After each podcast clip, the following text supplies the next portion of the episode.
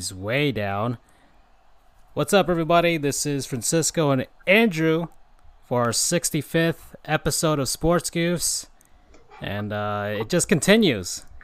that's that's what I've called this episode because we're we're we're gonna keep going for as long as we can keep going. We might take a break, maybe before our 69th episode, and open with later on with a 69th episode. I think that would be really nice. Uh, wouldn't you agree, Andrew?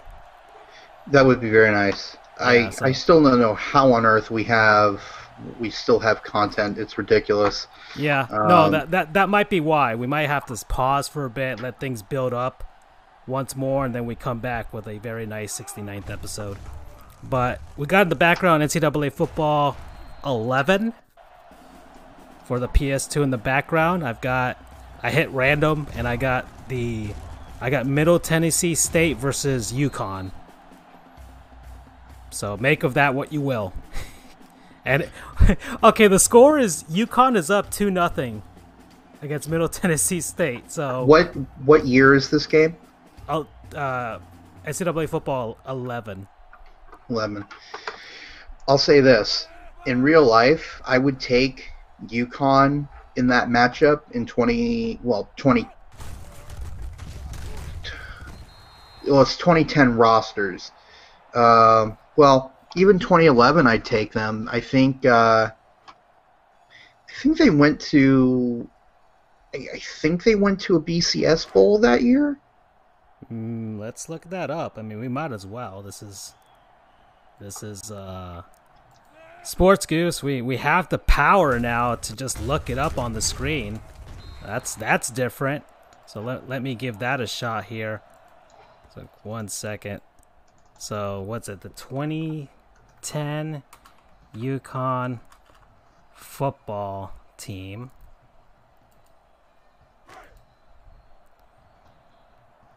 And let's see what Wikipedia has for us. Let's see, and Big East co-champion. They went to the Fiesta Bowl and lost 20 to 48 versus Oklahoma. Yeah, that's not surprising. Oklahoma Uh, proving that maybe they can win a, a a bowl game every once in a while. Okay. Are you kidding? They won a national championship in 2000, and uh, I, I'm just saying the last few years haven't gone well for them. And 2000 is now what 20 years ago now. So you know, that's a long time. They'll be back eventually. well, I'm, it's I'm pretty sure. it's more about how you know they keep choking on the biggest stage. All right, Yeah. they're the Clayton Kershaw of college football lately. So there you go. But I will say this though: if said matchup were to happen right now, I'd take MT. Uh, I would take Middleton. I would take the Blue Raiders nine times out of ten. Yeah, yeah.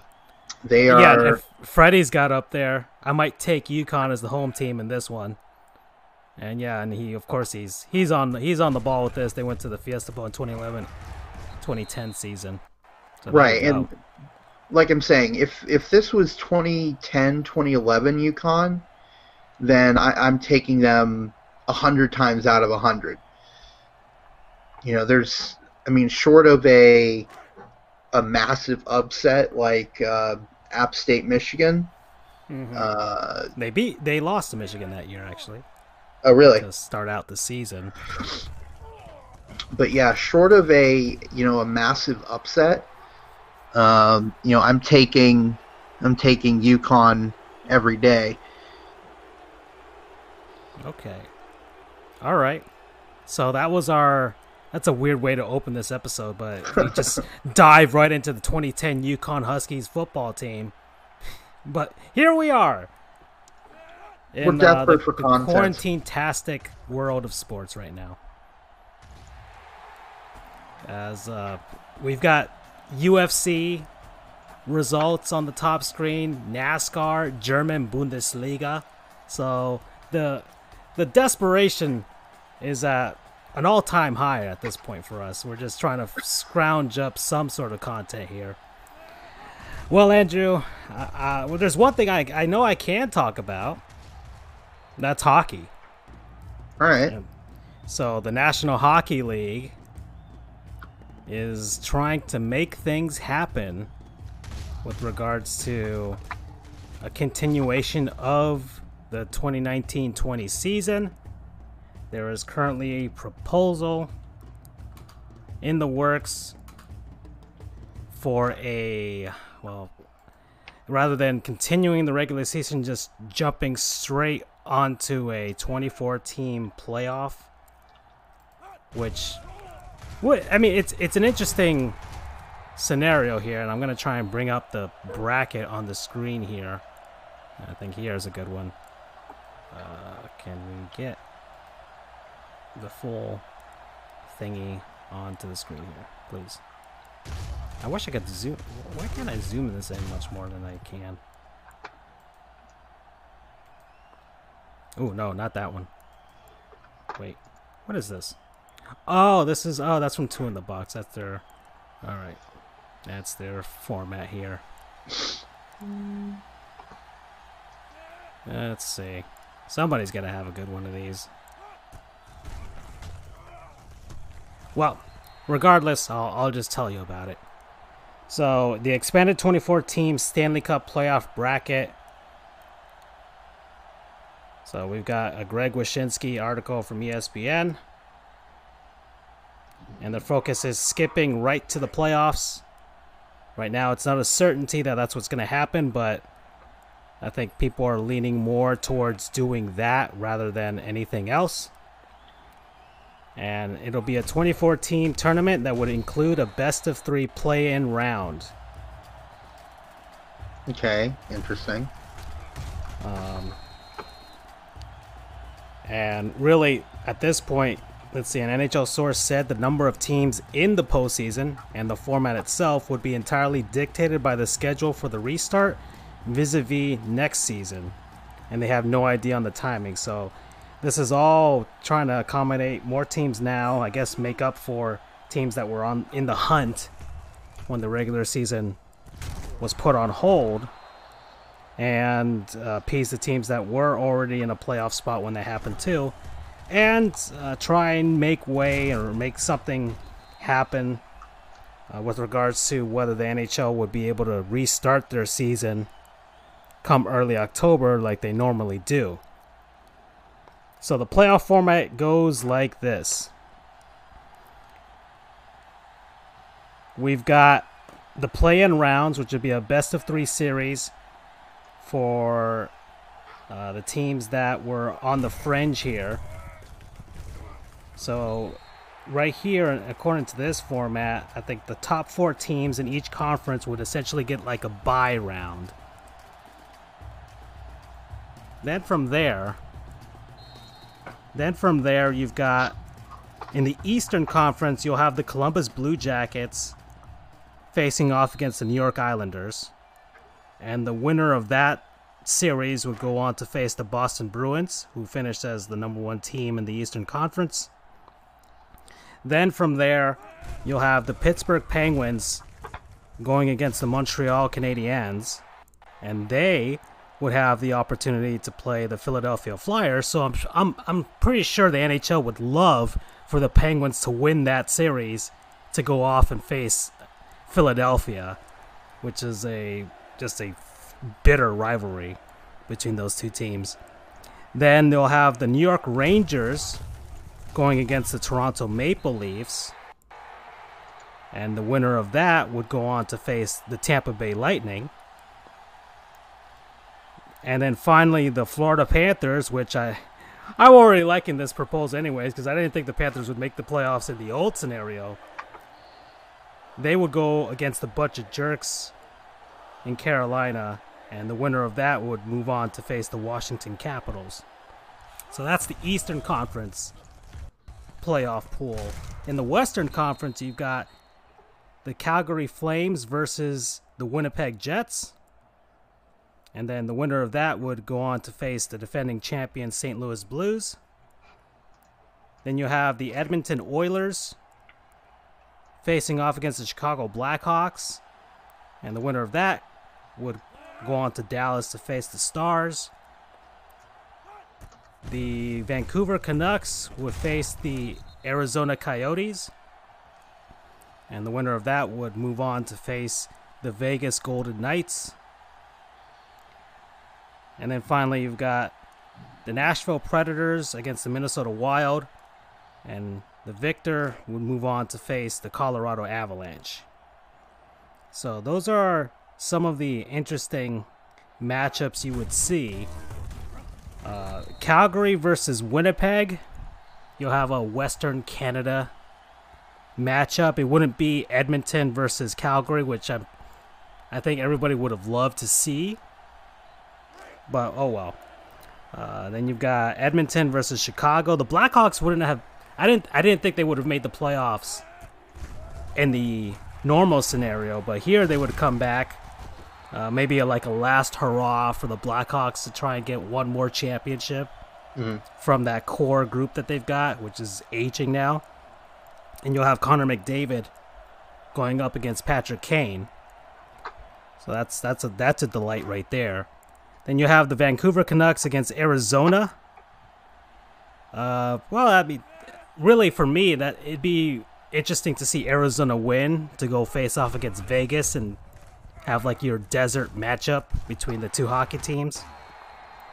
And uh, I already said Pittsburgh against Montreal. Uh, of course, that would be Crosby going against the more storied franchise in hockey history. So that's always an interesting bit.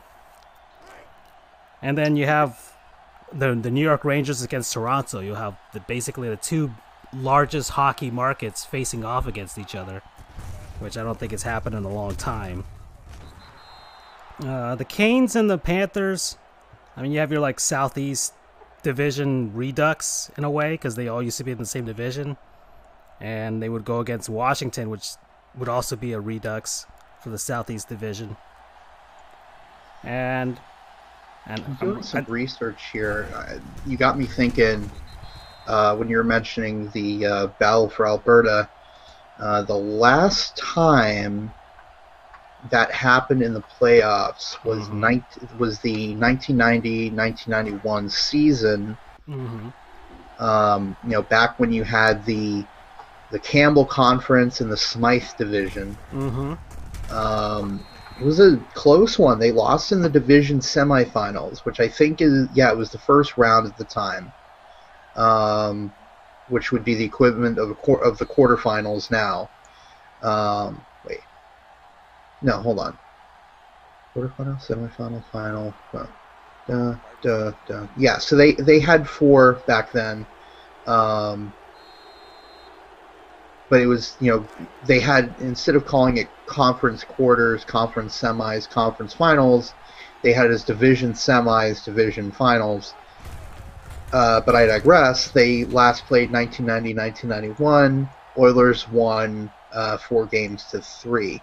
So we're looking, we're approaching uh, 30 years now that there's been a battle for Alberta um, in the playoffs Mhm.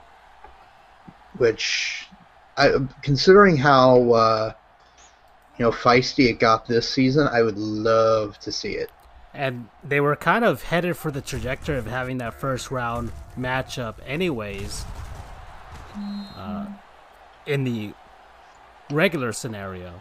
Mhm. So people were kind of chomping at the bit for that to happen, and unfortunately, uh, really, I- I'm surprised the NHL just doesn't do, like, you know, throw out the East versus West thing and just have your most, I don't know, most favorable first round matchups, regardless of where the teams are in the standings.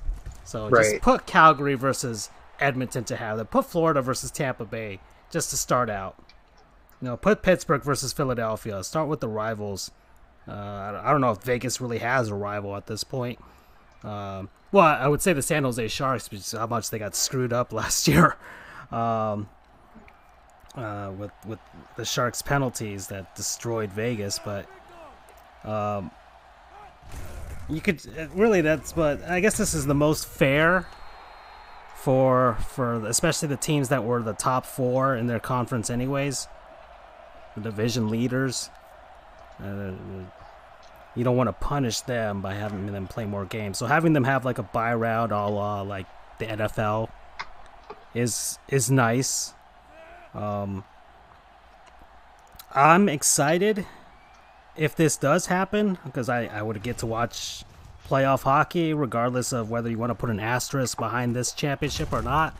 I mean, it is what it is. It'll be an interesting scenario. The Stanley Cup, as we've said as uh, we've said before in the past, Stanley Cup has had in its history different f- scenarios of how it's been handed to its winners. Uh, before it was a Challenge Cup, Right. so it wasn't uh, it wasn't until the the creation of the NHL and look it was established as the facto championship trophy in 1926.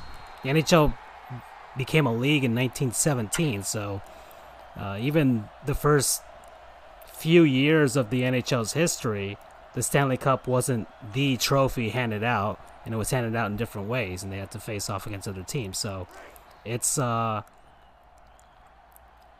I I think it's kind of in line with. It's almost like a throwback in a way. So I, I, I think this would be a pretty cool cool scenario for, for this to happen.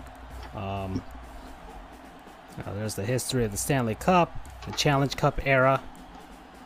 So these are the um, so none of the teams that played for the trophy had a formal playoff system back then. They all had their own respective champions. So that was pretty cool. So this could be in a way a throwback to that time. Just uh, you, you put an asterisk or whatever you want behind it, but uh, the teams are still fighting for the cup, and teams have been fighting for the cup since the early or the late 1800s. So let's just keep it going. Uh, Yeah, honestly, uh, I just want sports back. I mean, at the at the end of the day, you know, it's what's more important is that people stay safe. Um, that you know we, you know, we don't risk more infection. Uh, but still, you know, we're missing. Pretty much everyone's missing sports at this point. I mean, John Oliver did a whole segment on it this this past Sunday. Um, you know how the thing is affecting sports, and uh, you know it's kind of it's interest retro, interesting retrospect to see. Uh, you know how much has been affected. I mean, we're starting to regain, it seems, some normalcy, relatively speaking, in the in the sports. Uh, you know, looking at the score crawl here, you know, you've got the Bundesliga resumed uh, without fans, of course, and you had NASCAR, which uh, apparently drew the mo the most people for. I, man, I don't remember, but it was they drew a large crowd, and then of course you have the UFC, which was up in Jacksonville. And supposedly they're going ahead with their Fight Island concept, um, which again John Oliver uh, thought should should have been called UFC, but C meaning it being spelled S E A. Get it? Because it's okay, an island, yeah, I get it. I get it. uh, which was absolutely brilliant. Yeah, Um, NASCAR had 6.3 million viewers. Yeah. I mean, when you when you're starving for any sort of sports, you know, you're you're not gonna be you're not gonna be picky uh, with with what's on. Yeah, I guess. I mean, I personally wouldn't watch NASCAR, regardless Neither. of how deprived of sports we've been. Yeah, I wasn't. I didn't tune in, if I'm being honest. Yeah, Um, and some people who are racing fans, but fans of other forms of racing, like F1, uh, don't really particularly like NASCAR, anyways, because Right. of the lack of other directions other than going left in a circle. Uh, um, well, they So, do, yeah. they they do they do occasionally turn right. oh, Um, switch it up and on then- people. and then you know, uh, Tony Danza, our our uh, occasional viewer and one-time contributor uh, who's a NASCAR fan, he, he would be proud of me of mentioning this. But you've got road courses as well in NASCAR, Mm. which are similar to F1. Uh, I forget which are the road courses, but there are I think three of them, three or four sprinkled throughout the still season. two nothing? I'm still I'm looking at the score of UConn Middle Tennessee. It is still two nothing. Second quarter, with seven minutes left. UConn with the ball right now. You do you, MTSU. And that just got picked off. So MTSU just picked off UConn right now.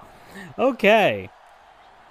Um, although, now that I'm thinking about the John Oliver episode, you know, I'll I'll end it here.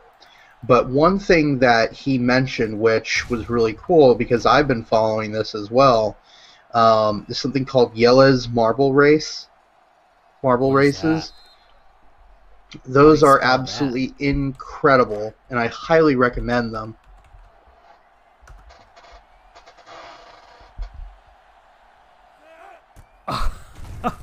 Okay. A YouTube channel based on the Netherlands run by Jelle and you know, based around the game of marbles, marble runs, and marble races. They, I'm a huge Oceanics fan. Uh, those, those are the, those, that's my team. Even though they haven't been really successful, um, but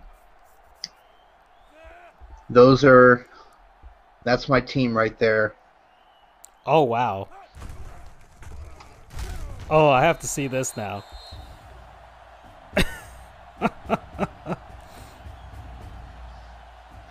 okay. Oh, they have a stadium and everything. That's great. Mhm.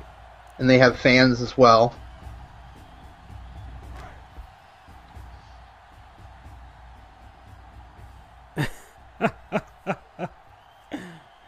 A photo finish. This is great. World's leading marble sports event. Wow.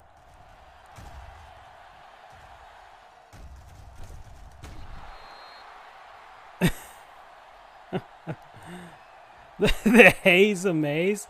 They've got their own like clubs and fans. Yeah, they've got the Hazers, you've got the Oh. O'rangers, uh, Mellow Yellow. Um,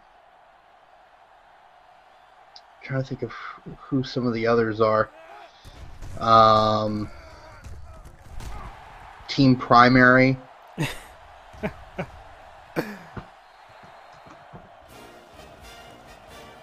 Great stuff, and they actually, um, you know, they've really gained wide rec. I mean, they had been popular before, but they've kind of shot through the roof um, recently because of all this. And I've been following them for probably probably two or th- probably like three or four years. Look at their right now. Halloween course. Yep. That's just great. and um, you know they just finished up a couple of weeks, uh, like a month or so ago. They finished up the inaugural Marbula One, which, if you look that up, that's pretty good. Uh, it has um, kind of like Formula One race courses, and um, they actually got this. They asked permission from Formula One itself to use the name Marbula One because they didn't want uh, To to get in trouble, and they Yeah. they got the permission from F1. And as a matter of fact, now they're sort of in collaboration uh, with uh, F1's uh, electric car variant. Um, they have marbles that represent each of the different teams. They have matching colors.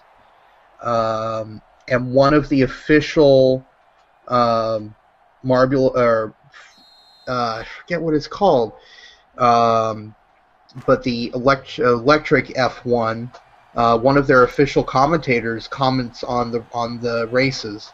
Wow. And actually, so this is Marbula One, so it wasn't the inaugural season, but um, this is what Marbula One is. And who made this? Uh, it's it's a couple of brothers out in Netherlands, Wow. and They just- they they do all this by themselves, and then they have a they have an American to commentate the races. Wow, this is great. He he does a great job. The commentator does. Yep, uh, they have their own fandom wiki. Um, And, you know, I'm like I sure a Reddit page, I'm assuming too. Oh yeah, and they have their own uh, Discord as well. Um, you know, like I said, um, you know, my favorite team is you'll if you look in there is the Oceanics.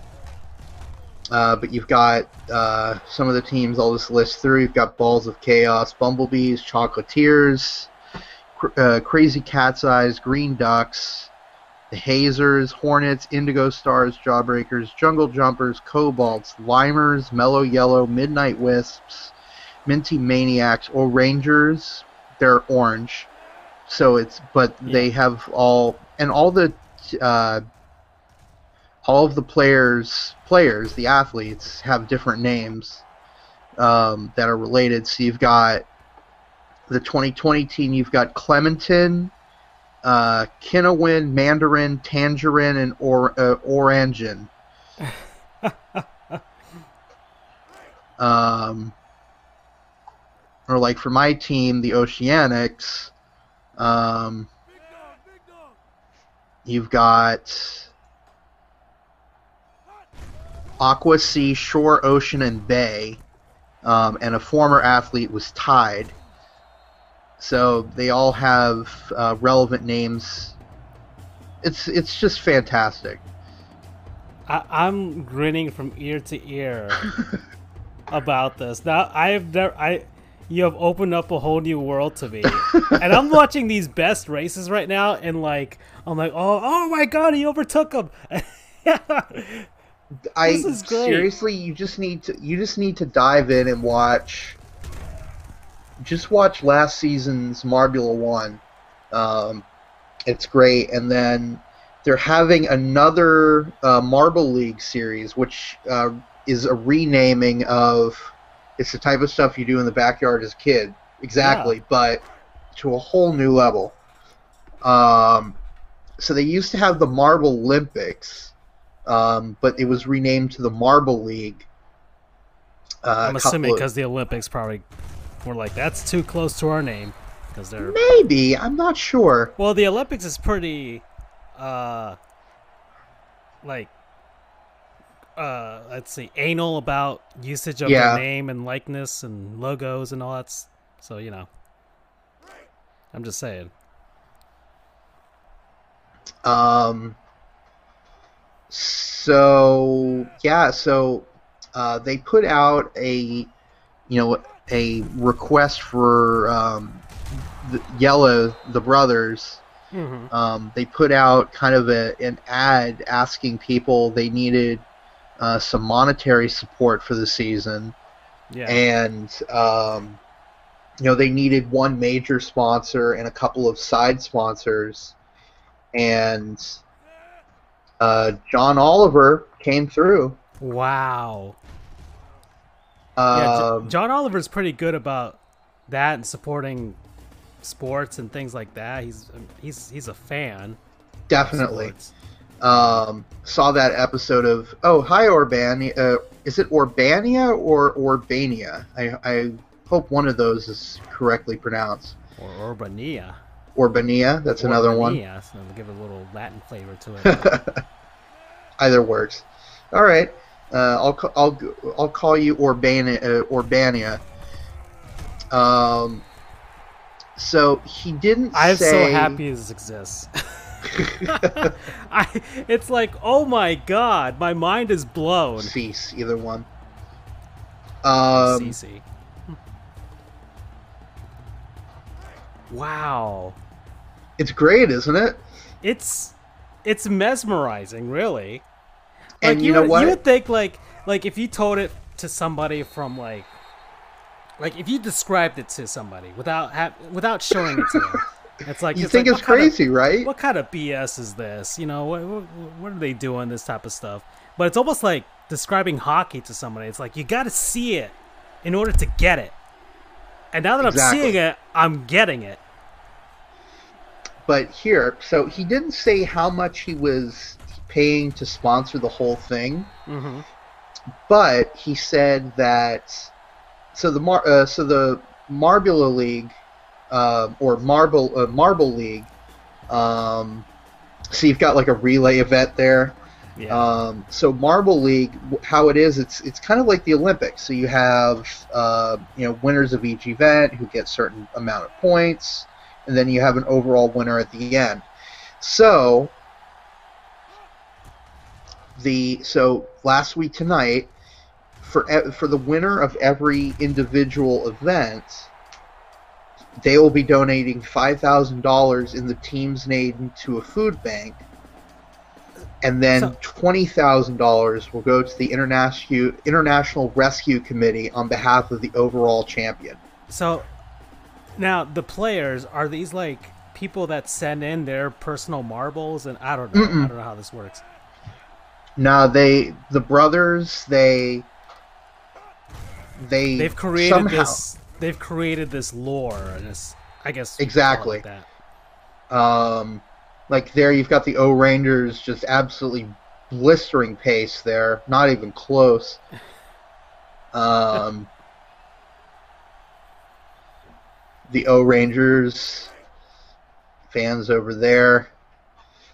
So yeah, it's it's an incredible thing. Um, I highly it's it's addictive. I'll tell you, it's absolutely addictive, and you know you would never never in a million years, I promise, never in a million years would you think you could get so emotionally invested Mhm. in marbles. But they've got a huge following. Um, let me see here.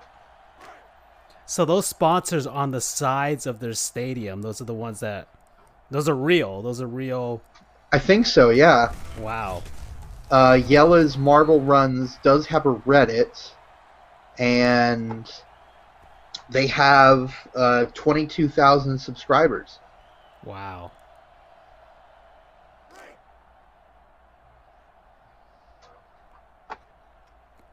This is beautiful. I I almost like when all this is said and done with the the whole quarantine and all that stuff. Mhm. I almost want like these guys to like go on tour in a way. It's like, oh, it's the Miami Open or whatever. That would be great. you know and, and like people pay for their their trips and i don't know somebody offers them like a piece of their property or something to to to to put like a race on like if you're in denver colorado like they'll just put it up against a mountain or something or if they're in miami they go on along the beach and set up a course like that or uh, new york like in the middle of like well, I don't know if they can do it in Times Square, but it's something like that. Right. I This mean, certainly. I mean, he they got the John Oliver bump. Yeah, Um, you know, who knows how many of those twenty-two thousand uh, became became aware of them just after the show. Um, yes, they were on ESPN eight the Ocho. Um, that is true. Um, so they do have a bit of a cult following, but I imagine now that this is literally only the only thing basically going on that their following is going to grow Yeah. exponentially. I'm sure um, people try to watch this ironically. It's like, ah, let's just let's just watch one of these, and they're not like, that was pretty damn good. I'm I'm gonna hit that subscribe button right now. And I they mean- sell merch. They sell merch. They too. do. They do sell merchandise. They sell hats. They sell shirts. They sell sweaters. They sell uh, decals of the different logo, uh, team logos. Um, yeah, I started. I don't remember when I first watched, but I watched it sort of out of curiosity.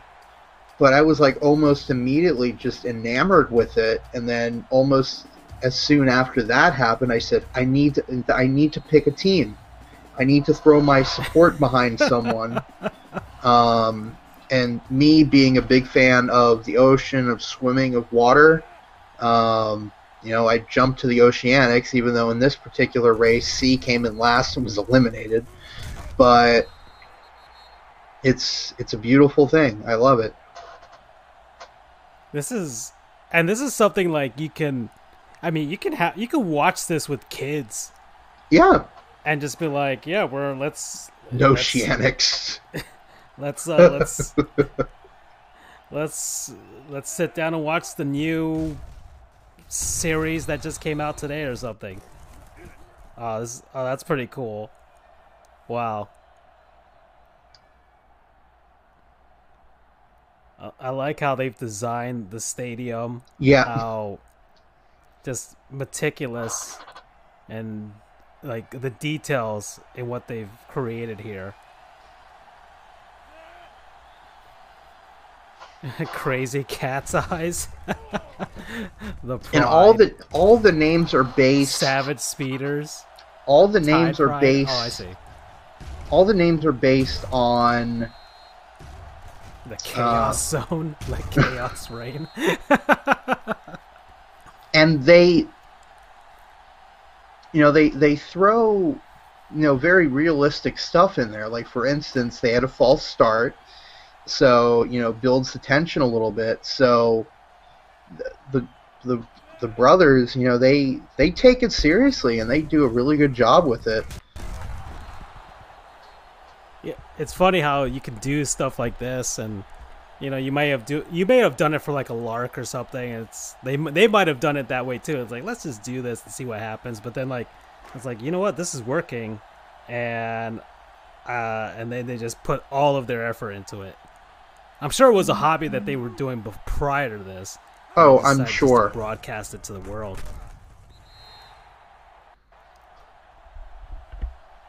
As uh, I'm sure a lot of people have found different things to do with the pandemic uh, to occupy their time that they probably wouldn't have done normally. right Uh, you you know I've been doing the baseball broadcasts hmm for and I've measured. I, I spent yesterday like looking at the team records and everything, and I'm like, okay, so I've done 21 broadcasts, and let's see, the Marlins are four and two, the Yankees are three and two, and I started get, lining up the records and stuff.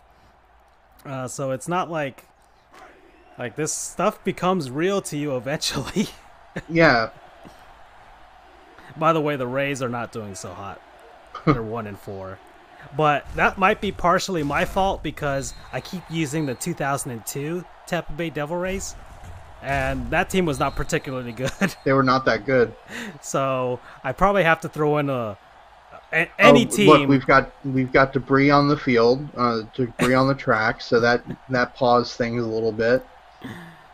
I I have to use any Rays team from 2008 onwards, and I'll have and they'll have better luck, I'm sure. Yeah, Oh man, a photo finish. Wow. so yeah, that's yeah. Look at that. That's we're talking millimeters right there.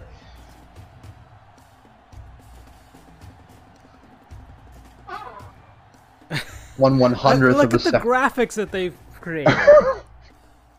they've got the time down. Wow. They've got the points.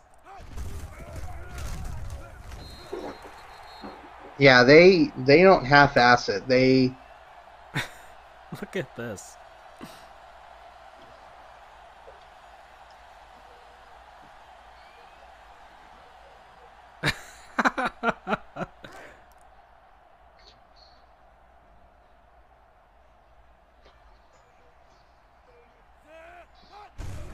Oh, that's fun. Okay. Uh, wow, this this show has taken a turn. I want to see what number one is. Oh, I went to an ad.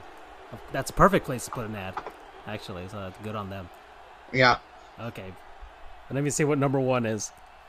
Marble Rally 2019 E6 Spectacular Overtaking Action. Oh, like let's take a look at this. Spectacular overtaking action.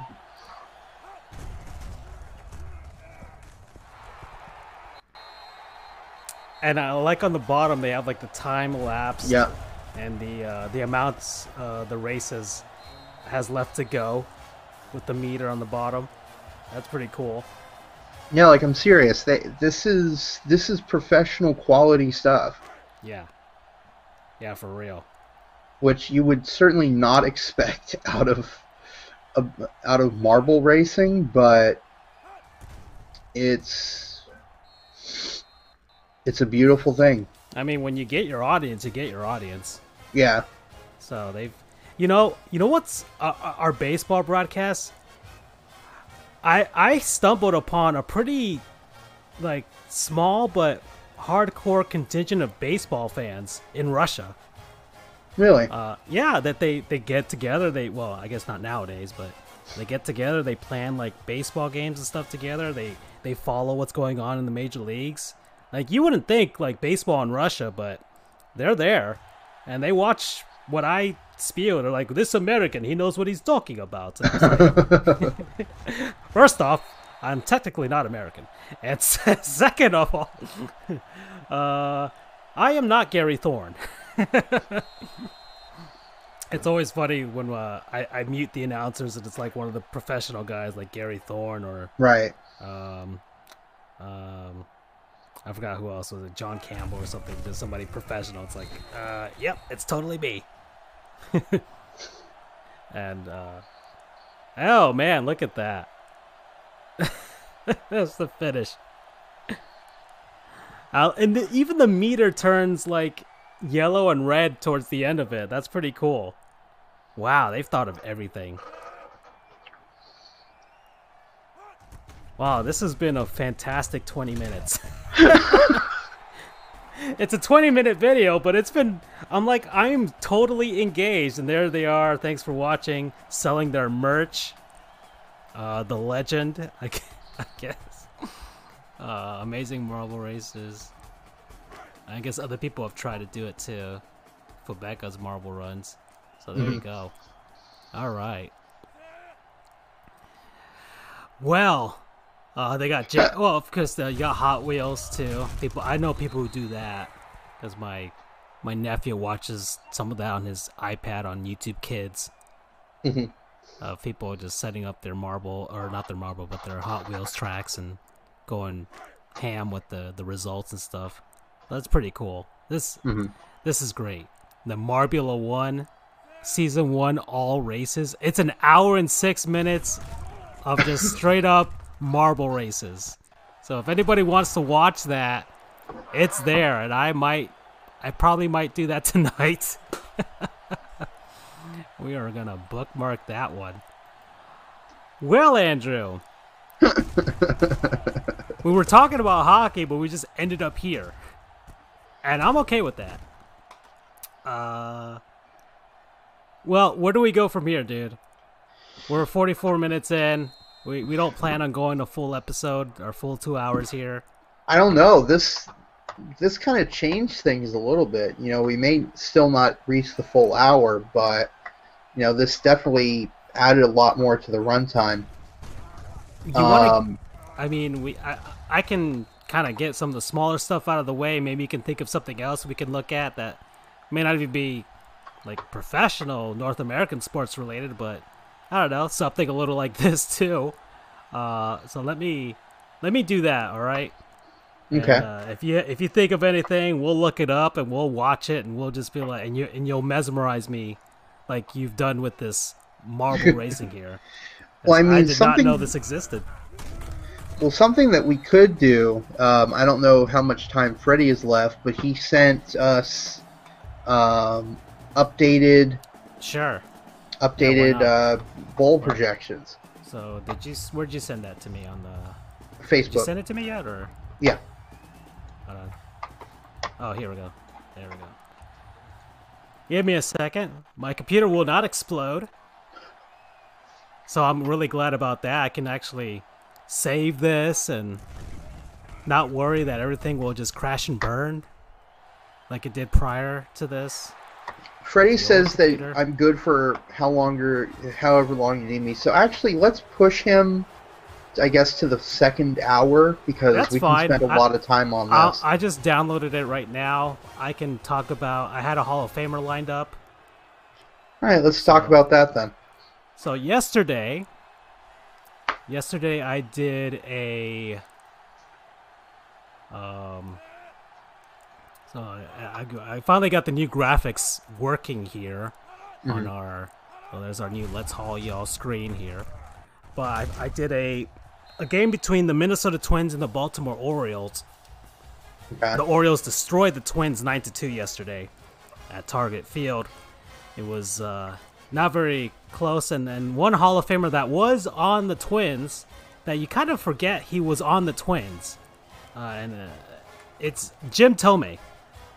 That's right. He was briefly on the Twins. Yeah, Jim Thome made a lot of stops in his baseball career. Everybody kind of, you know, we all primarily think of him on the Cleveland Indians. You know, that's that's the team that he went in as a as a Hall of Famer on his Hall of Fame plaque. That's uh, the Block C is on his cap there. Uh, not Chief Wahoo because he is a uh, he's a good man. That's that's for sure. Uh, well, Jim. Thome. Two, he did two stints with with the Indians. So and it yeah, it did make sense that he could have the Block C towards the end. right. So, uh, let's see. So, James Howard Thome, first baseman, designated hitter, and third baseman, bad lefty, of course, through righty, six foot four, 250 pounds, from Peoria, Illinois.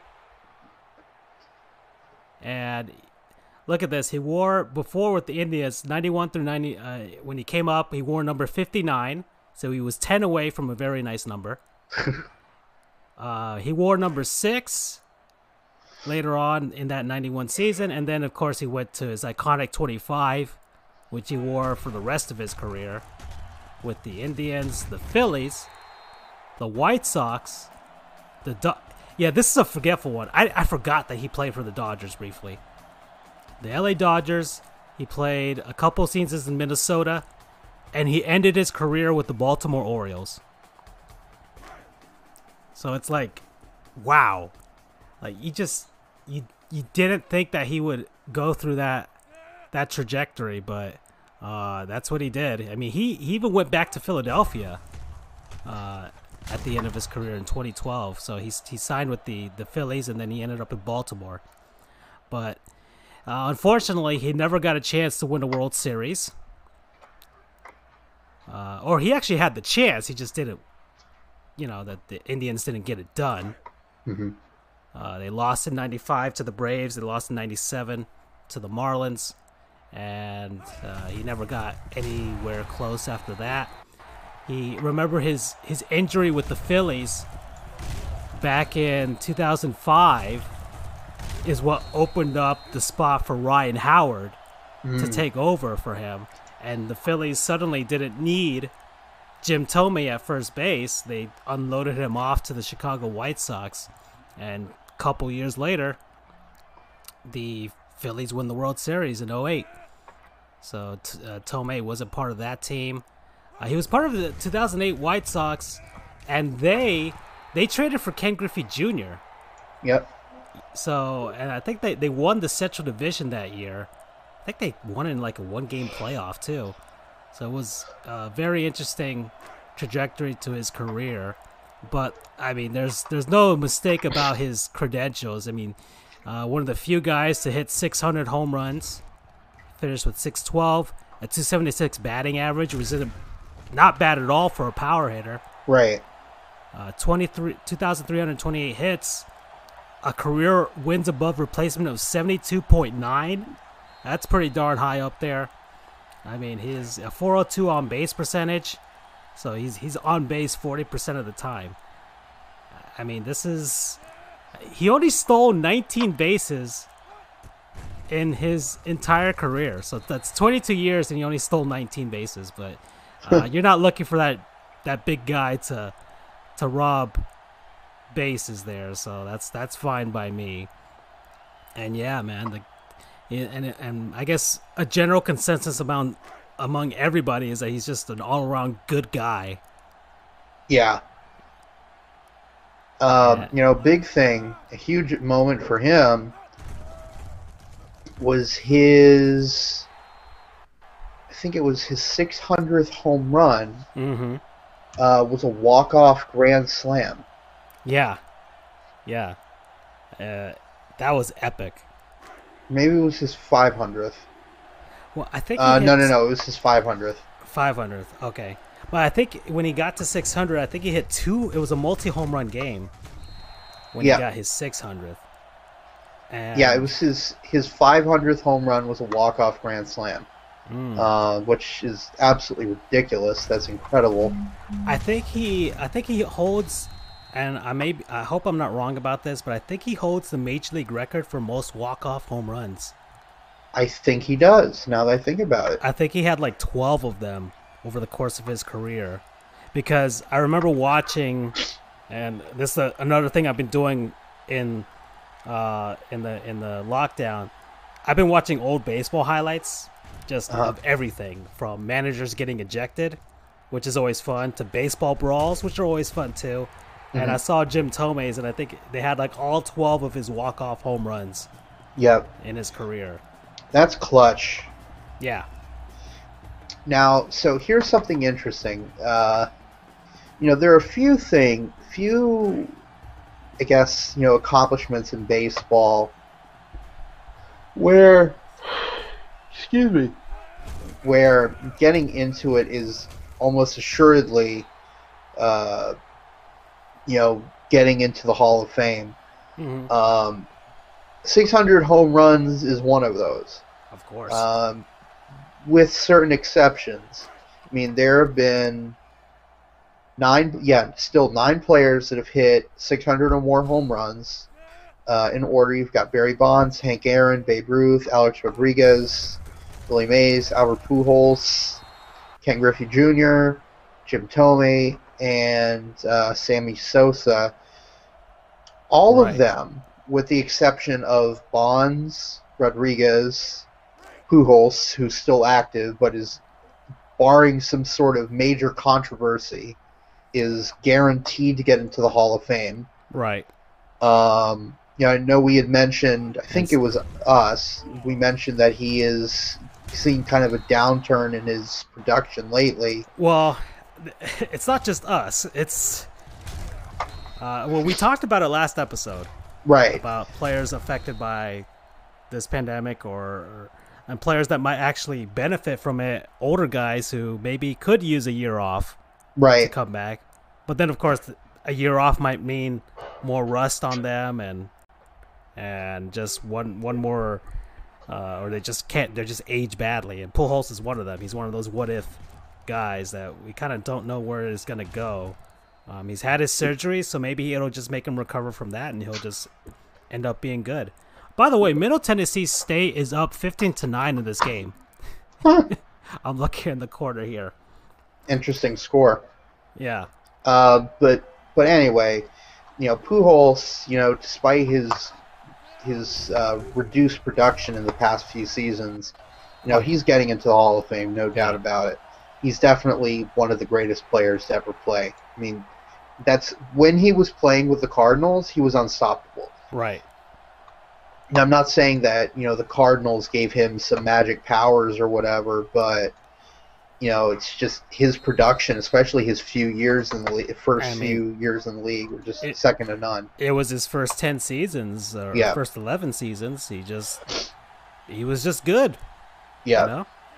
but um, getting back to my main point, if you hit 600 home runs, unless you took steroids, who the only ones out of it, excluding Pujols, who's active, you got Bonds, Rodriguez, and Sosa, uh, all of whom have been tied to steroids. But everyone else is in the Hall of Fame. Right. And actually, now that I'm looking back, um, you know, even actually 500 home runs will get you in. The only ones out of the top, out of the top uh, 27, um, who are the 500 home run hitters, the only ones that haven't made it in are, you know, Bonds Rodriguez, Sosa, McGwire, Rafael Palmeiro, Manny Ramirez, David Ortiz, uh, and Gary Sheffield. Now, obviously, you know, Bonds Rodriguez, Sosa, all of those McGwire. guys that you've mentioned outside of Pujols, um, all have some sort of link to some type of PED. Correct. Um, you know, even David Ortiz. I mean, I know a lot of people kind of look past it now, and he'll probably get into the Hall of Fame. Um, you know, the only reason he's not in is his five years haven't elapsed yet. I, I Um, I feel like, and and this is this is an interesting uh, conversation we're having now. I feel like if you let David Ortiz in, you have to let the others in. exactly, because it's like David Ortiz, clutch batter, of course. Uh, probably came up big in the postseason. Probably the greatest designated hitter of all time. Yeah, it's He's- it's it's close between him and uh, Edgar Martinez. Yeah, Edgar Martinez didn't wasn't the power hitter that Ortiz was. Edgar Martinez, was. but he was of a- freaking clutch. yeah, exactly. Um, but either way, it's it's him and him and Ortiz. But if you let Ortiz in, then you have to let Alex Rodriguez in. Right. Then you have to let you ha- you especially have to let Barry Bonds in because most people, I would say most people believe that Barry Bonds pre, let's say, pre 2000 was a Hall of Famer at that point. Yeah. And everything else he did afterwards was uh, to establish himself as the greatest player to ever play, to age gracefully because uh, performance enhan- enhan- enhancing drugs help with the aging process, help you not break down as much, or help you recover from injuries. Right. That allowed him to just cha- take his skills, which were already on a ridiculous level, and just propel him to the stratosphere. Right. So his his great plate discipline, his ability to uh, just hit anywhere on the field, just it got, became exponentially greater once he did that, and it was the, the power numbers most especially. And But you know the thing is, and, and and that's the question with regards to Alex Rodriguez. For me, it's like is A Rod the same type of player that Pujols, not that Pujols, but that Bonds was? I'm like, I don't know. I, I have my suspicions that A Rod might have taken PEDs earlier throughout his career, and that might knock him down. Mhm. And then, then you have your your Mark McGwire's and Sammy Sosa's, which is also kind of super controversial because it's like they're I, I don't even know I don't know if you call it sacrifice, but their their 1998 season. I, there are guys in the there, Bud Selig is in the Hall of Fame.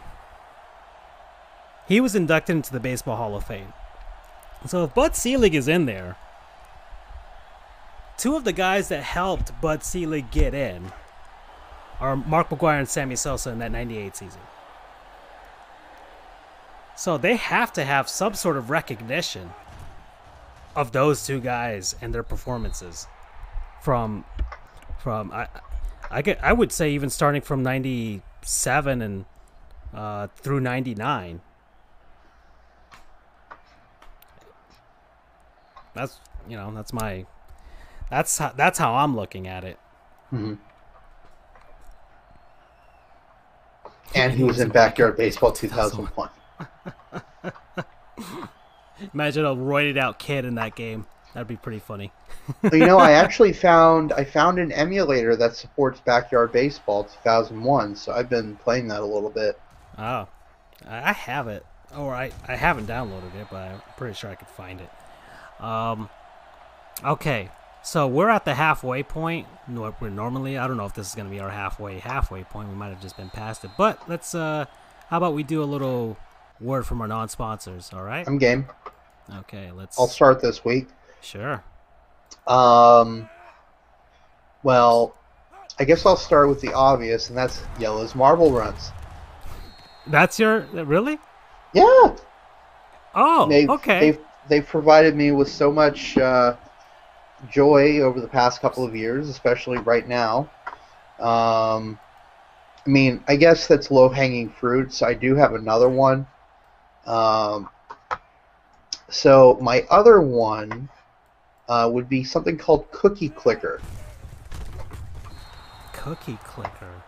Correct. Okay. Um, search for that one. it's what's called an idle game, I D L E, and what it is, it's one of those um, games where you can just kind of leave it running to its own devices, um, and it'll keep you know advancing you.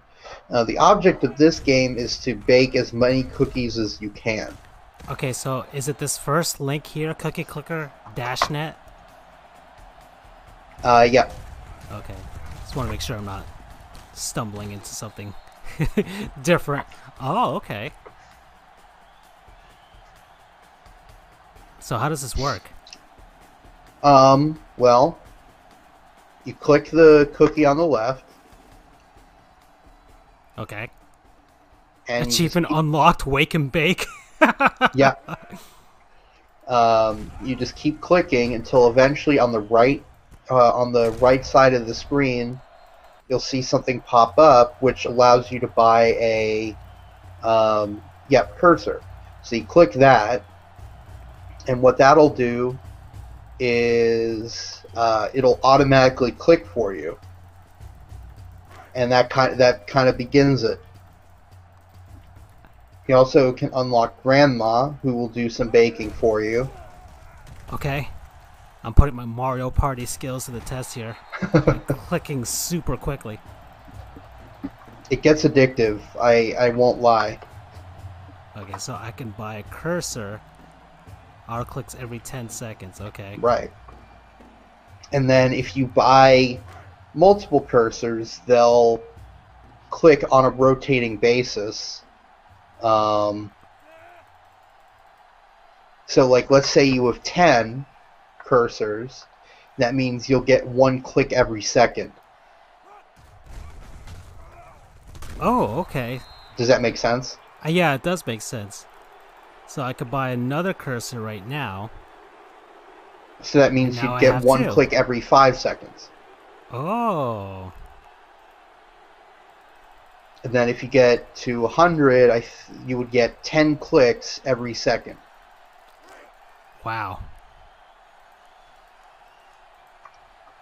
Okay.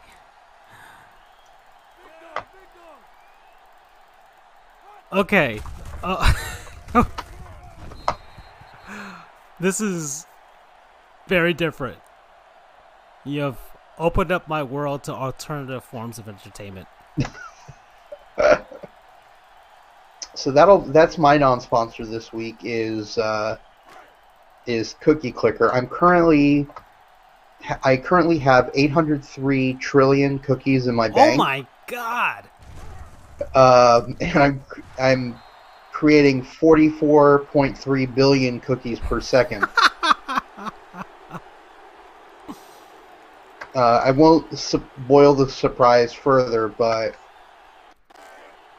it's a lot of fun and the uh, the sorts of stuff you can unlock and And buy. you can buy multiple grandmas too. Mm-hmm. How many grandmothers can you have? Unlimited. I currently have 130.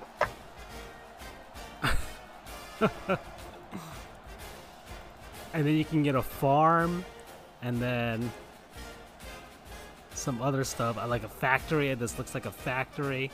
Yep, Wow. and it just keeps going and going.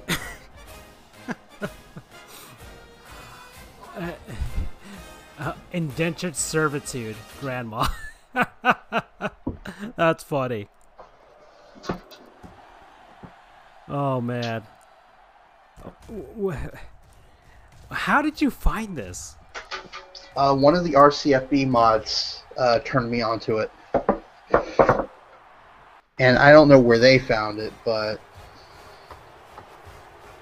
I just leave this running um, during the day, and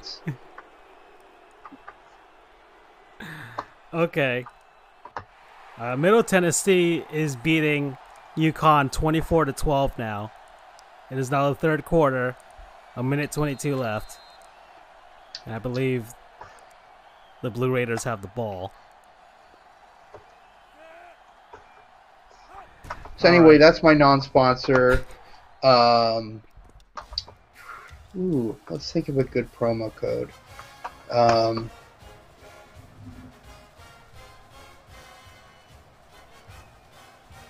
I guess promo code indentured grandmas. I don't know. Indentured grandmas. Okay, I, I I will accept that one. Thank you, Andrew. I'll have this running in the background. um. Well then. Uh, mine is going to be uh, probably one I should have done last week, but I chose not to, and I'll just I'll do it this week. Let me just get the search screen back to this. All right, so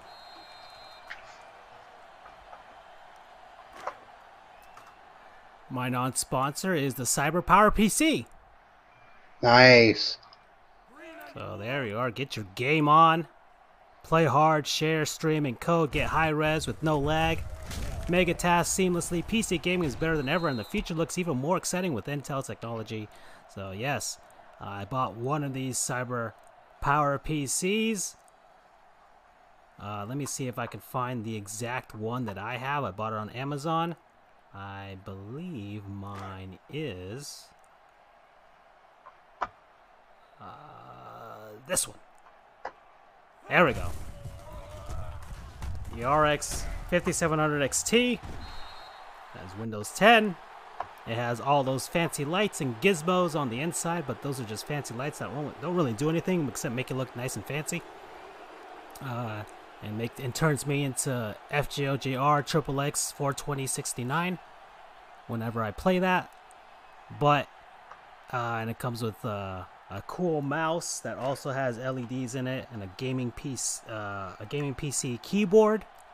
I don't have the fancy chairs or anything like that yet. I probably should at some point. That way, I don't destroy my back. But this, I mean, this thing is just. Uh, I've been enjoying it. I mean, really, just for uh, doing stuff like we're doing today. Just it, it makes everything so much easier and simpler. Um, I'm not worried about it exploding. I'm taking very good care of it. Like right right now, only 4.6% of the CPU's power is being used. While we're broadcasting this, while that game is going on in that corner there, on my other my other laptop, that would be at 100%. The thing would be almost on fire. and uh, Andrew, you've seen it and you've heard it too. You've heard my laptop just act like it is about to explode. Um, I think it, it was basically on the verge of doing so a few times. But this this PC just handles everything so seamlessly and simple and easy. It's it's it's easy to set up. You just it's like any other Windows PC that you can get. Just the initial setup at the beginning with your you know your Microsoft account and all that stuff, and that's it. From there, uh, I've got Xbox running on this. Uh, I have a I'm kind of wavering on whether I want to get Game Pass. Although it's it looks like a good deal. Um, I think the Epic Game Store has Grand Theft Auto 5 for free right now, but that requires me to download and install the Epic Games Store, and I don't know if I feel like doing that. But I do have my Steam account, which I have resurrected for the first time in a while, and uh, I'm still paying off this PC. Uh, it I got it for a deal on Amazon. It is not the fifteen hundred dollars that you see on the TV screen here. Thank goodness gracious. I got it when it was like half off, and I was like, I gotta get this now because if I don't, I might not see this price ever again. And I I'm very happy with my purchase. So I don't know what to say, dude. I mean, you, I, whoever's watching this, you guys can clearly see the difference between our past broadcasts and our current broadcast. It's it's night and day. It's a higher resolution. It's a higher frame rate. It's just better. Everything's just better, and uh, you know it's kind of funny that I've been doing this. And uh, thank you, Freddie, for confirming that. Um, I, really, I've really just been taking advantage of it by playing some old GameCube games, which is like kind of and these PS2 games.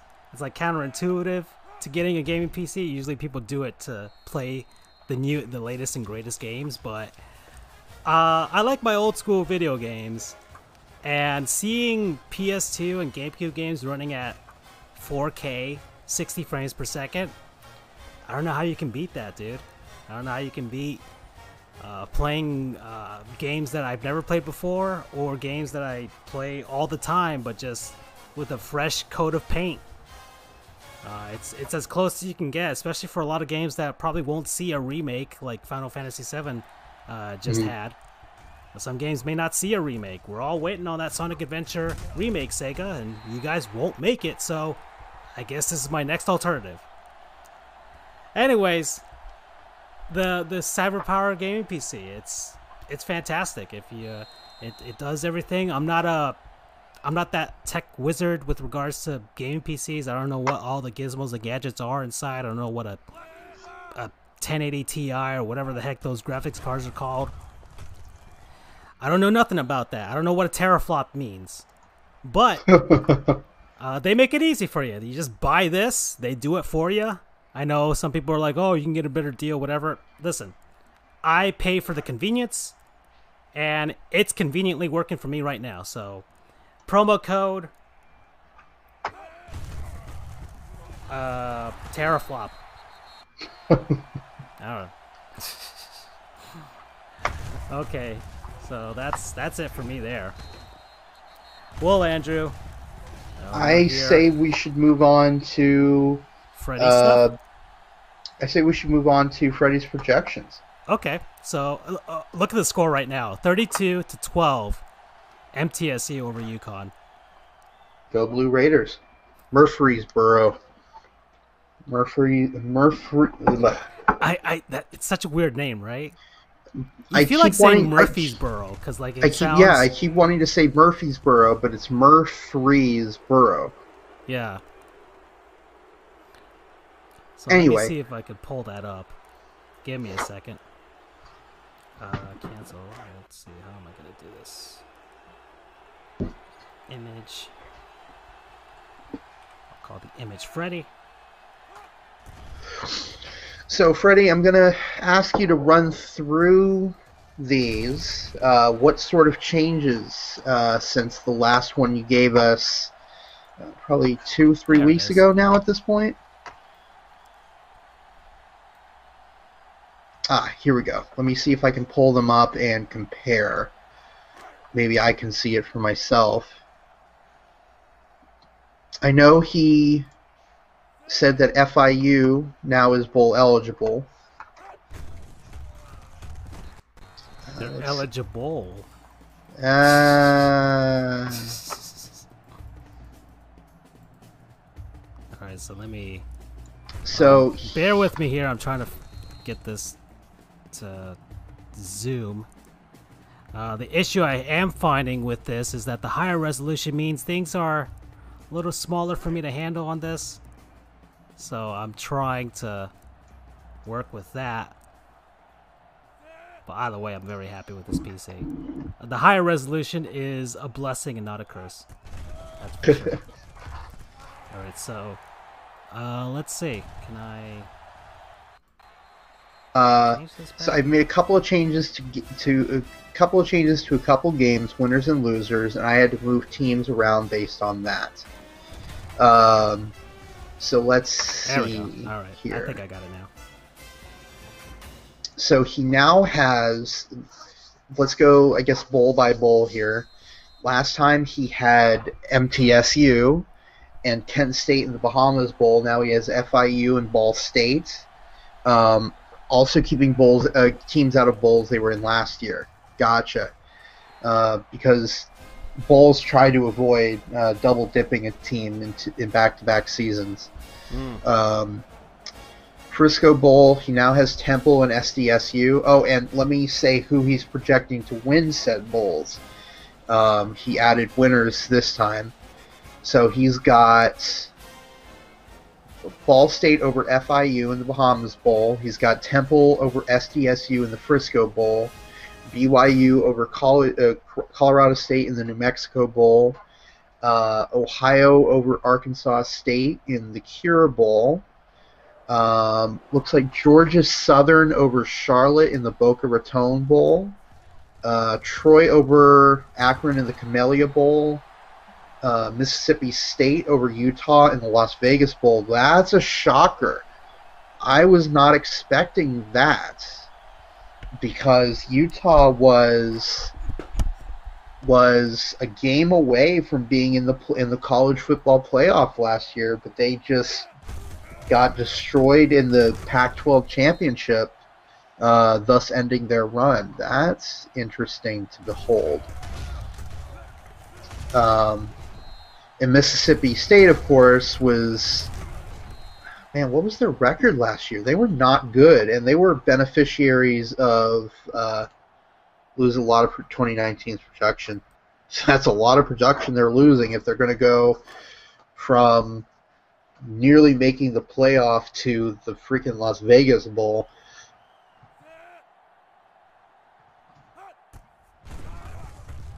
See, Mississippi State, I think they were weren't bowl eligible last year. Mike Leach, right? They do add Mike Leach. Um, let's see, what was there? No, I don't want 2020. I want 2019 yeah, they were six and seven, uh, so they were bowl eligible. They made it to the uh, Music City Bowl against Louisville and lost 38-28. Um, they were beneficiaries.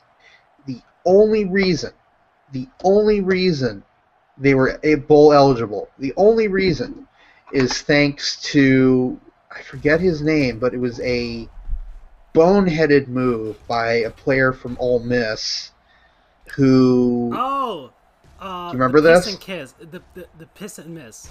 Yes. Um, the Yeah. piss and miss. That's correct. I remember correct. watching that game with my my brother-in-law. Uh, the only reason, the only reason that Mississippi State was bowl Yep. eligible is because of the piss and miss. Yeah. The only reason.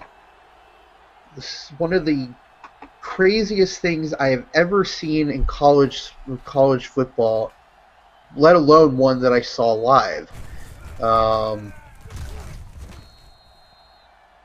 yeah, that's there are there are two accomplishments. They're short of having a good season, and you know, you know, making it to a good bowl game, you know, making it to a New Year's Six bowl.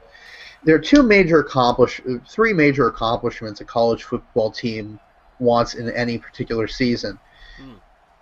First off, the lowest tier is just plain old bowl eligibility.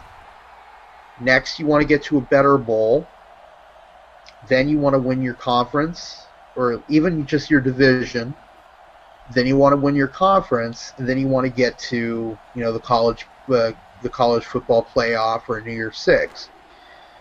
Somewhere, i and it depends on the season, but somewhere always in that continuum is beating your rival. In this case, Yeah. Ole Miss's sworn enemy is Mississippi State in the Egg Bowl, which is always held the last the Can I can I can I interject here a bit? absolutely So tomorrow, I don't know if you're up for doing another college baseball game, but I've been reading about great college baseball rivalries, Uh-huh. and Mississippi versus Mississippi State is just as contentious in baseball as it is in football. Really, in I can see that. I can see that. Uh, I mean- the Red River rivalry is still as contentious as well. Uh, so there's no love loss with regards to the changing of sports. It- It is cutthroat as ever in every sport, really. That's So- the that's the mark of a true rivalry. It's one thing to just be rivals on the football field. it's another to be rivals on the court, on the diamond. Uh, you know, in some sports, you know, in the gym, uh, you know, gymnastics. The Track SEC has gymnastics teams. Uh, you know, on the golf course, Uh, in the pool, you name it. I mean, yeah, um, Ohio State, Michigan is the same thing in hockey. So You've got um, oh, and this is great news. The border uh, the border war between Mizzou and Kansas is starting up again. Thank God. So what happened was both teams used to be in the Big 12, but due to the conference realignment in the early 2010s, um, Mizzou ended up moving over to the SEC along with Texas A&M. Uh, because of that, th- well, for one thing, that killed the Texas Texas A&M rivalry, which is definitely one of the top rivalries in in all of sports, not just uh, not just not just college sports. mhm. Um, and then you lost the border war, which it dates back to the freaking Civil War, not necessarily in football, but in just you know Kansas and and Missouri, the state, uh, were sworn enemies during the during the Civil War. So that naturally carried over to the playing field. Um, so I'm I'm glad to see that Mizzou and Kansas are uh, setting aside one, uh, two games. Uh, I forget what years. But they're setting aside a couple of games. Actually, I can look that up right now. Um, Mizzou. Uh, man. Let's see. Conference. Big 12. Kansas. So they're playing. Wow, it's really far down the road. They're playing at Mizzou at Faurot Field uh, on September sixth, 2025. And then they're playing at Kansas over in, I forget the name of the stadium, but uh, they're out in Lawrence, Kansas. Uh, they're going to be playing there on September 12th, 2026. Um, But anyway, I'm Yeah, I've I gone got it right here too. I've got way off on a tangent. Um, but let me go back to what we're really here for, which is uh, Freddy's projections. Um, ULL, Louisiana Lafayette, is going to essentially be in a home game for the New Orleans Bowl um, against Rice.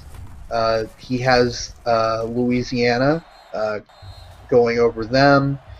And, Cincy. uh, Uh, I just want another interject. Texas and Rice have a great baseball rivalry too. yes, they do. Um, always For- both teams are almost always good at baseball. Yeah, well, Rice has ha- had been of a downturn recently. I've talked to a couple of Rice fans, but they they're very good back in the mid 2000s. Yeah. Um, Mhm. They actually won it all, I think, in 2004. Yeah, something like that. Um, so yeah, and uh, so let's see. So over in the Gasparilla Bowl, he has Cincinnati over UAB. He has my UCF Knights going back to the Aloha Aloha Stadium over in Honolulu.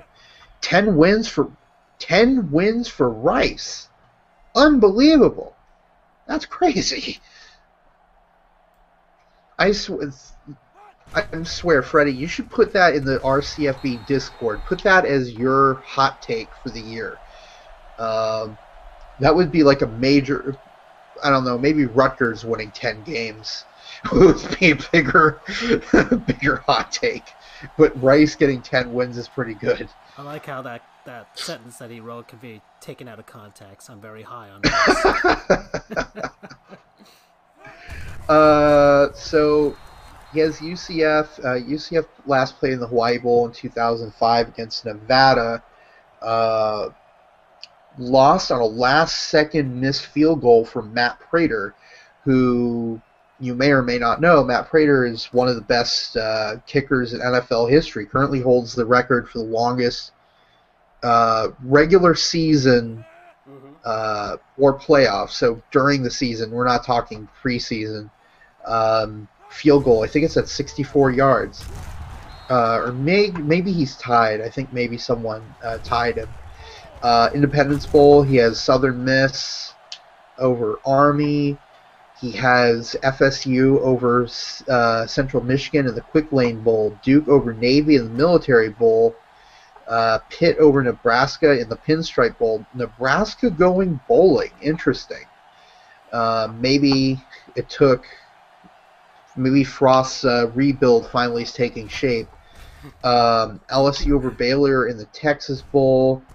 Virginia Tech. That's a big fall from national champions to, tech, uh, to Texas Bowl. And yes, I know they lost Joe Burrow and a lot of production, but still. Um, Virginia Tech over Arizona State in the Holiday Bowl. Kansas State over Fresno State in the much beloved Cheez It Bowl. Um, if you look at their fir- the first iteration of the Cheez It Bowl, you'll see why people love it so much. Oklahoma State over Syracuse in the Camping World Bowl. Uh, oh my god. Freddie's got TAMU, Texas A&M against Texas in the Cotton Bowl. Wow. That would be amazing.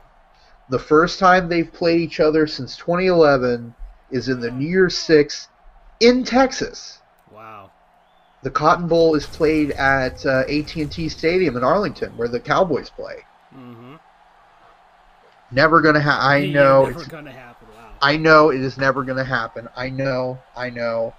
There was a chance uh, a couple of seasons ago it would have been realistic for them to rekindle the rivalry, but supposedly, supposedly one of the teams, I think it may have been Texas, backed out or tried to stack the deck against that from happening. But I digress.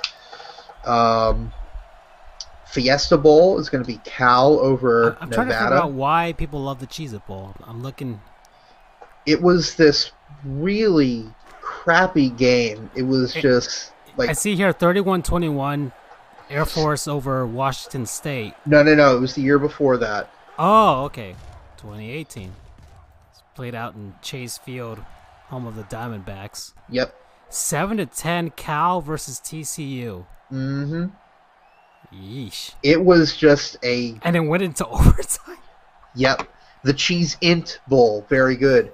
Um, nine interceptions in that game, Francisco. Wow, the two teams combined for six just in the first half alone. It was not a pretty game, but thanks to that, it has become much beloved, like our dearly departed Belk Bowl. Rest in peace.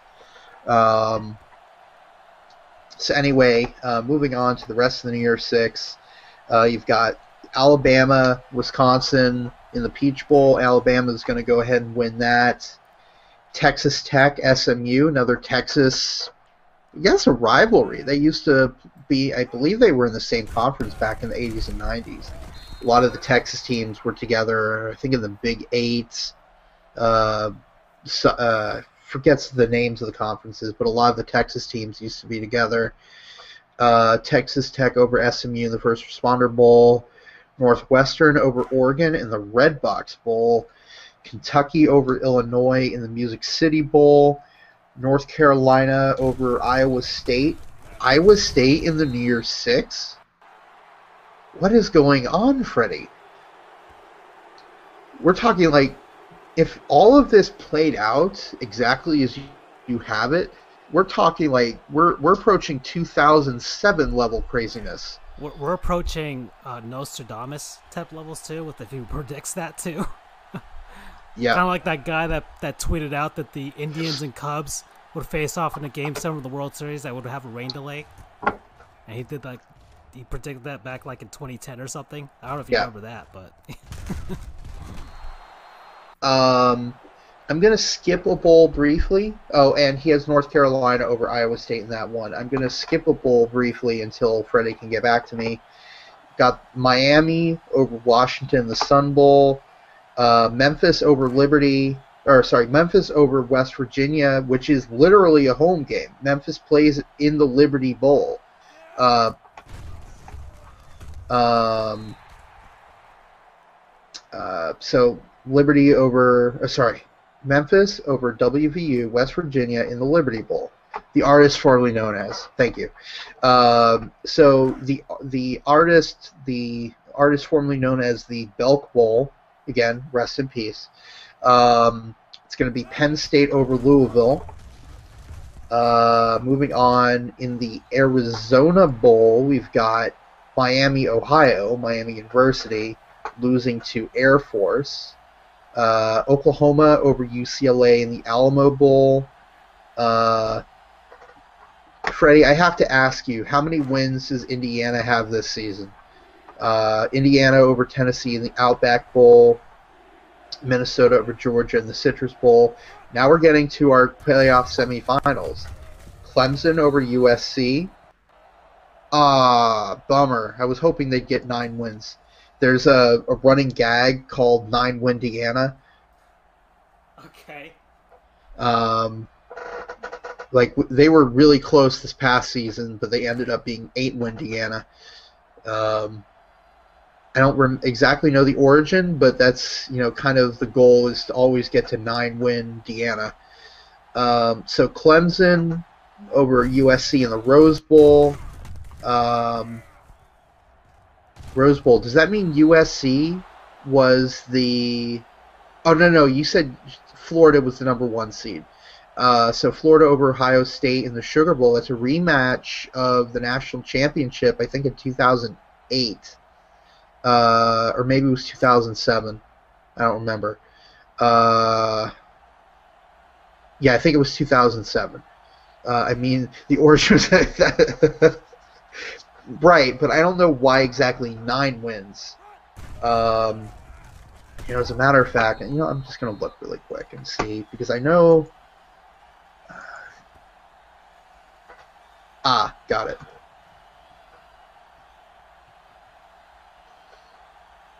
I'm just looking up the Gators right now because they won two championships in three seasons back in the mid to late 2000s. Um, one of which was over Ohio State. Here we go, national championships. Yeah, so 2006 seasons. That means the 2007 year, calendar year when it happened. Uh, they beat Ohio State 41 to 14. They just massacred them. Uh, so that would be a rematch of that championship. Um, so it will be Clemson, Florida in the national championship. Got Mississippi over Georgia Tech in the Birmingham Bowl. Notre Dame, Auburn in the Gator Bowl. Notre Dame's going to win that. Kent State, San Jose State in the Potato Bowl. Uh, Kent State's winning that. Tulsa over UTSA in the Armed Forces Bowl. That's a team I'm surprised to see in bowl eligibility. Although if there's any indication that they were able to beat UCF last season, that's certainly possible. Uh, Buffalo over App State in the LendingTree Bowl.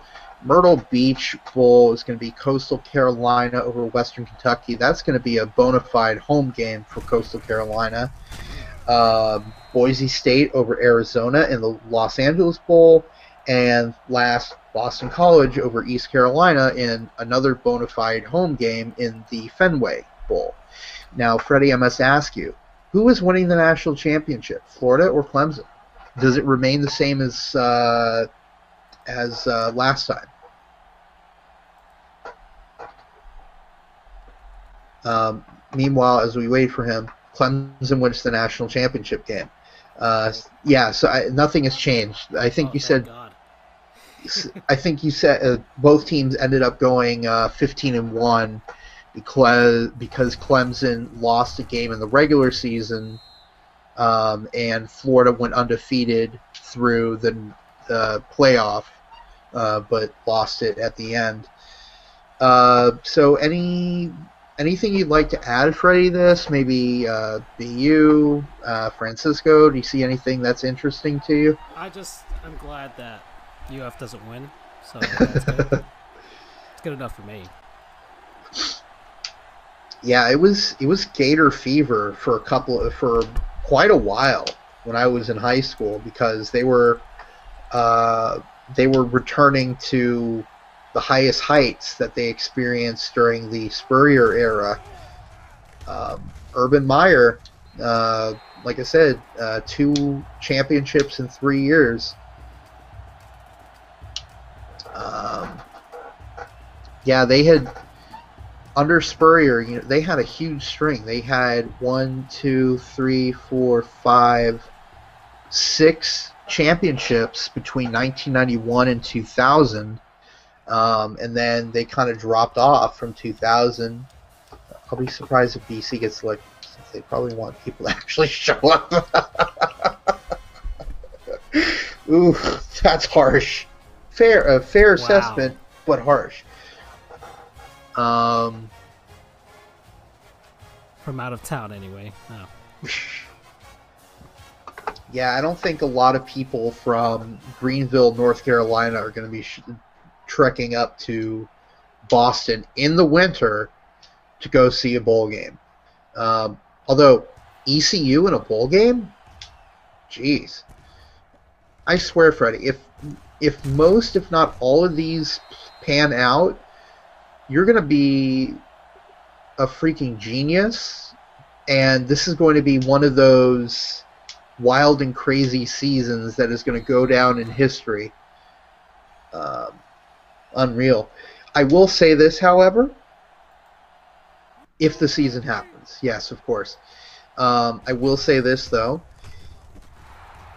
If the season happens as planned, nothing you know goes awry or whatever, I would have the possibility of going to two of the New Year's Six bowl, uh, New Year or two of the seven uh, New Year's Six slash uh, championship games because obviously the Orange Bowl played in at Hard Rock Stadium, but um, the national championship also be playing at uh, Hard Rock Stadium this season. Mm. So that would be interesting. You know, if Florida got into that, it is by far going to be a Florida dominant crowd. Um, but Clemson being relatively close, um, it's it's a sh- relatively short trek. They're in South Carolina. Um, I could see a pretty decent showing by Clemson fans, especially, you know, they've they've shown up well. Uh, they showed up really well to the Tampa National Championship game a couple years ago. Uh, they showed up well to this season's national championship, uh, which was out in New Orleans. And you know that was another you know bona fide home game for LSU. Uh, we'll see. I would I would love it if the season played out like this, with the exception of UCF not winning the conference championship and not going to New Six Bowl. I don't want that to happen. I do not. I absolutely do not. Anyway, um, so yeah, that's college football talk. Um, you know, I guess kind of on a related note, Mark Emmert, who's the uh, the head of N- of the NCAA, has made it clear that he does not. Michigan's still left out. Nice. Although one of my friends would not be thrilled with that. Um, Mark Emmert has said that he he's essentially said he does not want college sports to go on if there's no Fans. no uh, well not no fans he's he's cool with that relatively speaking but if there's no in in person college attendance and the big reason for that i believe is because that will if that ended up happening that college sports ha- uh, college sports proceeded with no students on campus Mm. that kills a large argument they have that these are student athletes. Aha. Because why do these particular students have to be on campus? Well, the Well, others- right, of course. So why do these individual 400 some students that's rough that's roughly how many student athletes there are at UCF and I imagine it's fairly the same across the board at other schools. You're talking hundreds here. why do these students have to be on campus where whereas the other tens of thousands, thousands, tens of thousands don't? That makes the Mhm. argument that these are indeed employees Yep. and that'll kill a large part of their argument. You know, that'll allow the players to unionize. That would allow them to, uh, and and think about that. Pro players, pro athletes, they have the they have union backing. So you know the owners can't force them into playing. The owners have to go through the players to say, you know, how do you like this deal? Um, you know, will this be acceptable to you? Not necessarily. And look, like you've got Blake Snell coming out and saying that, you know, unless I get my full contract, prorated, of course, hmm um, or even a 50-50 share, I'm not playing. It's it's not worth my health. Which I, I get it. He's gotten backlash because oh, this stuck-up millionaire. But I tend to side with the players because they're millionaires. The owners are billionaires. Um, it's it's an easier hit for a billionaire as opposed to a millionaire. Uh, but I digress. I digress a lot. Um, but back to my main point, these players, because they're not employees, they don't Mhm. get unions. That's been ruled on in in uh, federal court. So if all of a sudden they're treated like employees, you know, oh, you guys have to be here to play, you know, what's separate? There's a huge thing that's separating them from normal students. So that's why he doesn't want it. But meanwhile, a lot of colleges are saying, you know, we're going to try and proceed as normal. Um, but a lot of colleges are saying they're going to do all online or a majority online with with certain exceptions. Uh, this information is starting to come out. Um, you know, on RCFB, there's currently a mega thread going. If anyone's interested, of Division One schools uh, announcing their intentions for the fall semester. You know, uh, a lot of schools.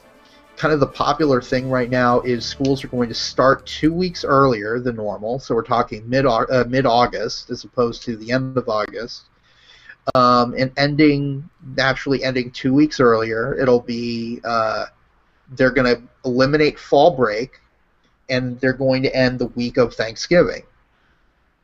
So they're just pushing everything up two weeks. I think it's to avoid the the projected uh, re, uh, projected uh, second wave, if you will, uh, during the winter when people tend to get more sick, and then you've got the regular flu and other thing viruses and diseases going around. Um, yeah, it'll be interesting to see. Um, wow, I can't believe we were actually able to fill out two hours. I'm impressed. Yeah. It's, it's... Well, I mean, we're an hour 44 minutes, but I really have nothing else to talk about, to be honest. I. And I, I leave actually- a minor league team for another day. Yeah, and I, I do need to run a little bit earlier than normal, but Okay. I, I think we covered a lot. let's Um, uh, let's close out with our real MVPs. absolutely. Uh, do you have any um, other real MVPs for this week? Hmm. Oh, I had a goon, but nah, nah. We, we can do that next week. He's still All right. right? He'll he'll still be a goon by next week. uh, uh, no, no, not in particular. At least not one in the world of sports at this moment. So go ahead. Uh, so, as always, uh, this is running and, uh, you know, always and forever. Uh, we don't take these people, we've taken these people for granted before. Hopefully, not anymore. Certainly not on my end. Uh, it's the the essential workers, uh, the broad term for it. Your medical, uh, restaurants, um, government employees, uh, people collecting garbage. Uh, I, I, I, I keep getting uh, tongue tied because I I can't think. I never can think of everybody Right. that is that is out there putting themselves in danger right now. Um, because I it's hard for me to name it because you know you know I'll shut off the show and I'm like ah damn I forgot uh, you know garbage uh, people collecting garbage or um, people working in courthouses because I mean I know a lot of things are going uh, tell uh, going uh, uh, distance or online hearings, but people still need to be in the courthouses. Um, so it's I'm just going to go with the blanket essential workers. Um, you know who you are. Um, if anyone is actually watching this, uh, well, that's not true. We have Freddie and BU, and I think we have a couple of other people. But if any essential workers are out there and see this, or you know an essential worker, you know, thank them. They are our lifeblood right now. See, there you go. Uh, people working DoorDash or Amazon or any sort of delivery service. See, I told you, I'm going to forget somebody. Yeah. Um, any essential workers out there, thank you. We love you. We appreciate you. Stay safe. Uh, you know, hopefully this is over or better soon, and we can properly in person give you the thank uh, give you the thanks that you so greatly deserve, and uh, you know, hopefully during all this we give you the compensation you deserve, uh, hazard pay, what have you. So thank you. All right, Andrew. Thank you, and thanks everybody for watching. So this is Francisco. I'm signing off, and I We're- think tomorrow we'll. I- If Andrew, if you have a chance tomorrow, can we do a college baseball game? I would love to do Ole Miss versus Mississippi State. We can go into the college football rivalry too. We can go into all of their sports rivalries. Talk about the schools. Talk about the hatred, and and really delve deep into that. Uh, uh, I mean, there is just hatred among among those fans. Oh, it's beautiful. I'm down for that. If Hmm. uh, we'll be streaming, probably if anyone's interested in watching, uh, we'll be streaming once again from here on Twitch and our other uh, various streaming sites. especially from Uh, Russia and Japan. Ah, yes, there we go. we'll be streaming from there, uh, starting at 7 p.m. Eastern. All right. Take care, everybody. Bye Good night, everyone, and stay safe.